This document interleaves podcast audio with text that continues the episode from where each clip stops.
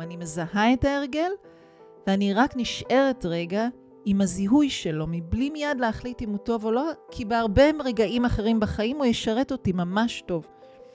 הדבר הנוסף שנעשה אחרי שזיהינו, והיינו שם עם הדבר מבלי להגדיל או להקטין אותו, זה רגע לחקור ולהתנסות בו.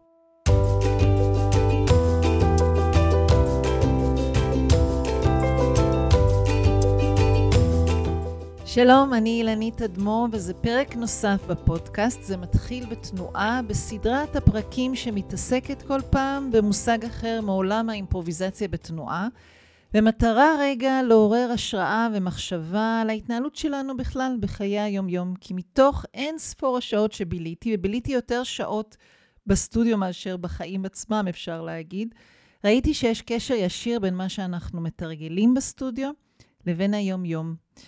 ובשבילי יש מעבר כל כך בהיר, וראיתי שגם למי שמתרגל איתי שנים זה לא תמיד מובן, ולכן סדרת הפרקים הזאתי גם לעורר אולי סקרנות ועוד לפתוח השראה לאיך אני מתחברת לגוף שלי, לא בהכרח בסטודיו, אבל אפשר גם, וגם מהמקום של רגע לראות שבעצם מה שקורה בגוף, קורה בגוף שלנו כל הזמן, כי הגוף נמצא איתנו הרי כל הזמן. הנושא של הפרק היום הוא אחד הנושאים המרכזיים בתוך המהלך הזה של מודעות, שאני עושה את זה דרך אימפרוביזציה בתנועה, דרך מדיטציה, אבל שלל טכניקות נוגות. ההרגלים.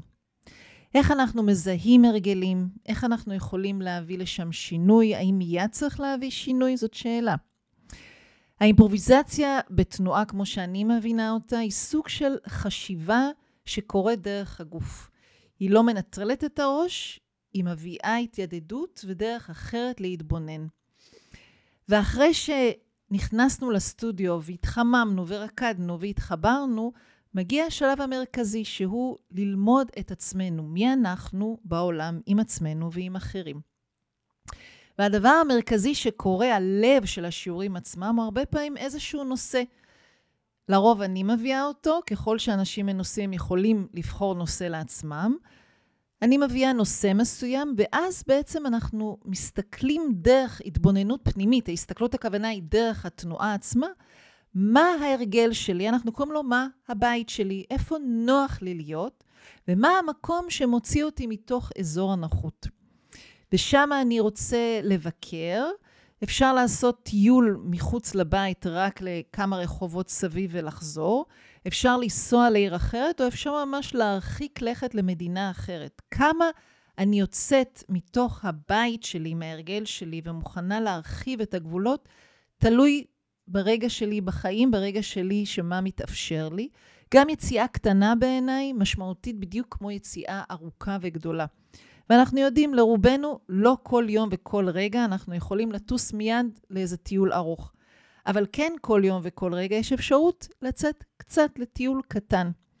האימפרוביזציה בתנועה, לפחות כמו שאני מבינה אותה, והעבודה עם הרגלים שהיא הנושא המרכזי של האימפרוביזציה, אוהבת דווקא את היציאות הקטנות, את השינויים וההתבוננויות על פרטים קטנים, על רגעים קטנים, לא רק על האתגרים הגדולים. אז אם רגע ננסה לפרק ולהבין, כשאני אומרת בית והרגל, מה הכוונה, אנחנו מתחילים נגיד לדוגמה מהגוף. כשאני אומרת בואו תנו ליד להוביל אתכם, הרבה פעמים אנשים לרוב יישארו במקום ופשוט יזוזו עם היד. המקום שאולי יהיה למידה על משהו אחר, יהיה איך היד מזיזה אותי בתוך המרחב, איך אני גם יוצאת לתוך תנועה בחלל. ההרגל של רובנו הוא לזוז משהו שקרוב לי ונוח לי. פחות הרגל זה איך אני, אני קורא לזה reaching out, לצאת מתוך הנוחות לתוך תנועה במרחב, לאתגר את המשקל שלי. זו דוגמה פיזית מאוד מאוד קטנה. אם ניקח את זה למשהו שאולי יהיה יותר בנושא של תקשורת. אם אנחנו בתוך דואט למשל, דואט בריקוד, אימפרוביזציה זה כמו כל שיחה. אני יכולה להבחין דרך תרגילים מתי אני מובילה ומתי אני נותנת לפרטנר להוביל. אז לפעמים אני ממש מארגנת את זה, בואו תלכו ביחד, יד ביד למשל, ואני תמיד צוחקת, הגבוה יותר מוביל, או זה שצבעוני יותר מוביל, כן? חלוקת הזוגות היא גם נושא מאוד מעניין, אז הרבה פעמים אני מקלה על זה, אני אומרת, מישהו עכשיו מתרגל הובלה, ומישהו השני איך אני נותנת למישהו אחר להוביל אותי בעיניים פתוחות או סגורות, ואז מחליפים, ואז יש זמן פשוט להרגיש מי מוביל מתי, מבלי שיש הוראה מבחוץ. ואם אני גם אגיד בואו נחליף פרטנר, אני אוכל להרגיש האם אני, או כמה פרטנרים, האם אני תמיד נותנת לעצמי רק להיות מובלת, או בעצם אני יכולה להשתנות ביחס לפרטנר שונה, ועוד יותר מזה, כמו בשיחה מעניינת, כמו בזוגיות בריאה, ההובלה מתחלפת. אני יכולה לרגע להוביל, ואז לדעת מתי אני יכולה להיות מובלת. עדיין לכל אחד ואחת מאיתנו תהיה נטייה. אתם יכולים לנחש מה הנטייה שלי, למשל, זה מאוד ברור, אני רגילה מאוד מאוד להוביל. אז הנה דוגמה מחיי הפרטים. כשהכרתי את בן זוגי הנוכחי, שאני איתו כבר למעלה מעשור, היה ברור שאני זאת שחזקה בלהוביל, והוא יותר נוח לו שאני מובילה. ואז ממש תרגלנו, זה היה ממש בתחילת הקשר, עוד אפילו לא היינו ממש בקשר רציני, ואמרתי לו, לא, כל פעם שצריך להחליט אם הולכים היום למסעדה, אם הולכים לים, אם נשארים בבית, אתה מוביל, אתה מחליט. ולפעמים היינו צריכים לשהות זמן ארוך עד שהוא היה מרגיש מה באמת נכון ואיך הוא מוביל. זאת אומרת שכדי לשנות משהו בהרגל, אנחנו צריכים ליצור לעצמנו זמנים מאוד בהירים, פשוטים, מוקצבים, גם מוגדרים, שבהם אני מתרגלת את מה שהוא לא ההרגל שלי. את היציאה הזאת מהבית, לא רק לכמה רחובות, אלא ממש נסיעה לדרום הארץ עכשיו.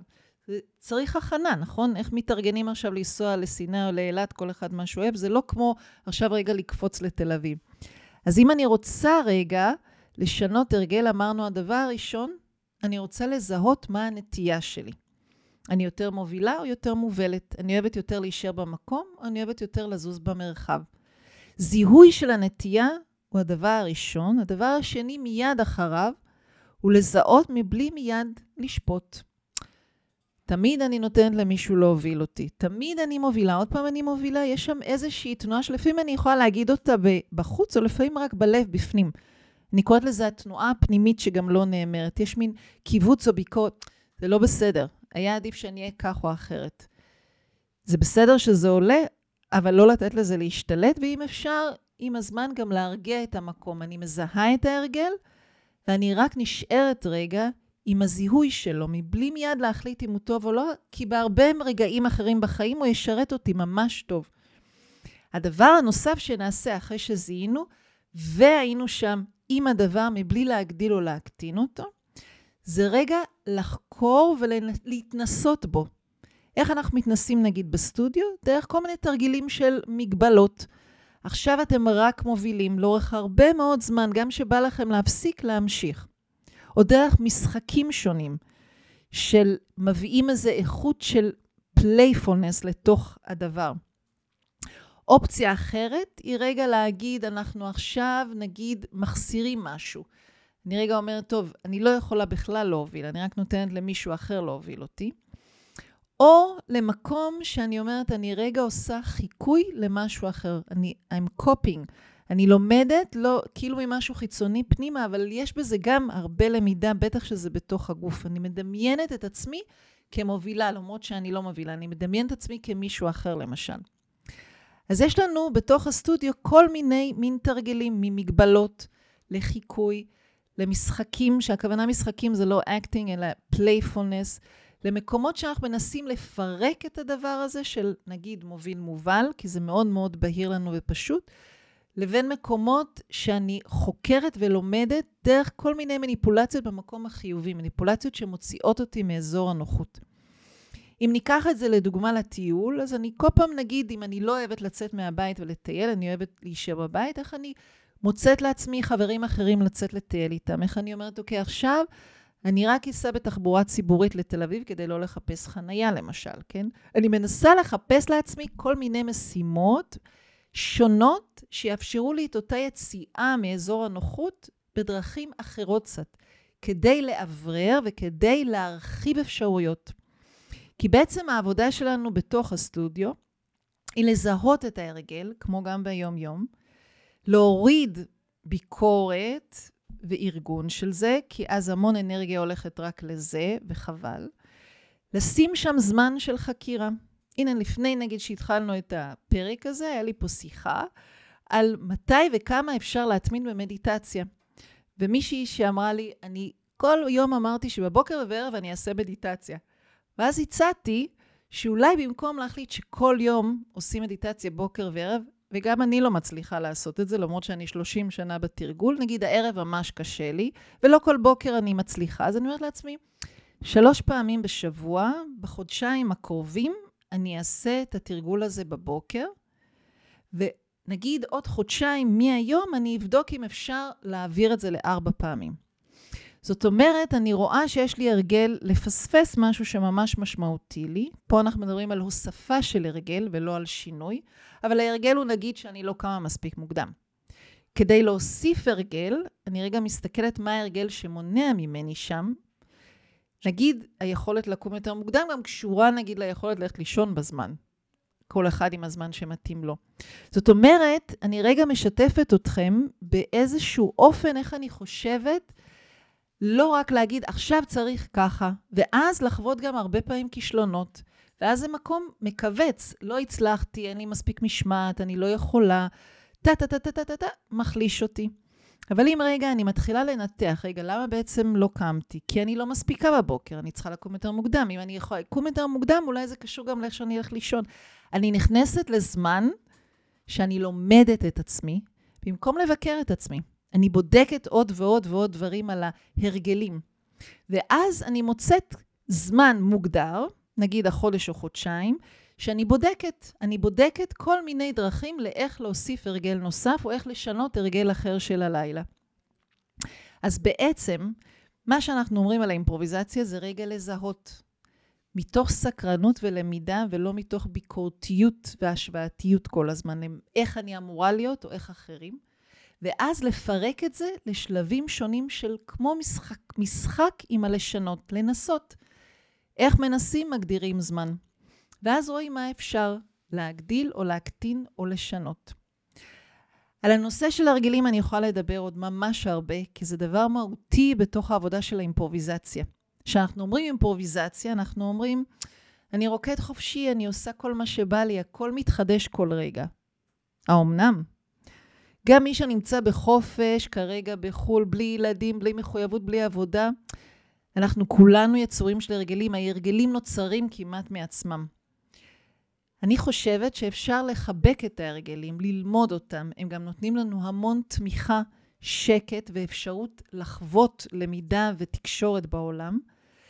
וכל מה שצריך, ומה שנשכח לפעמים ככל שאנחנו מתקדמים בחיים, זה כל איזה זמן להסתכל ולהגיד, מה ההרגלים שתומכים בי כרגע, משרתים אותי, עדיין חשובים, ומה ההרגלים שפשוט הפכו להיות ממש הרגלים, אבל אין צורך בהם ככה, ואפשר לעשות שינוי קטן, איזו אדפטציה, איזה משהו קטן, נגיד, בטיימינג, באורך, בתשומת לב, ומתי יש רגע לשחרר הרגל ולהביא הרגל חדש. מוזמנים לכתוב לנו ולהגיד על איזה הרגלים אתם עובדים. ואיך אפשר עוד מאיכות שהאימפרוביזציה הביאה לתוך החיים שלי, אבל זה יכול להיות ממלא טכניקות שיש בה סקרנות ורצון ללמוד, ואז לראות איך אנחנו משתנים, כי השינוי קורה בין אם נרצה ובין אם לא.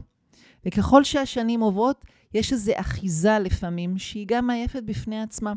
ויש לפעמים אחיזה שהיא תמיכה, היא נותנת בסיס. אז מתי הזמן ללמוד את עצמנו? מתי להביא שינוי קטן, מתי שינוי גדול ומתי לשחרר הרגל. זה היה פרק על הרגלים. אנחנו בטח נעשה עוד פרקים על זה.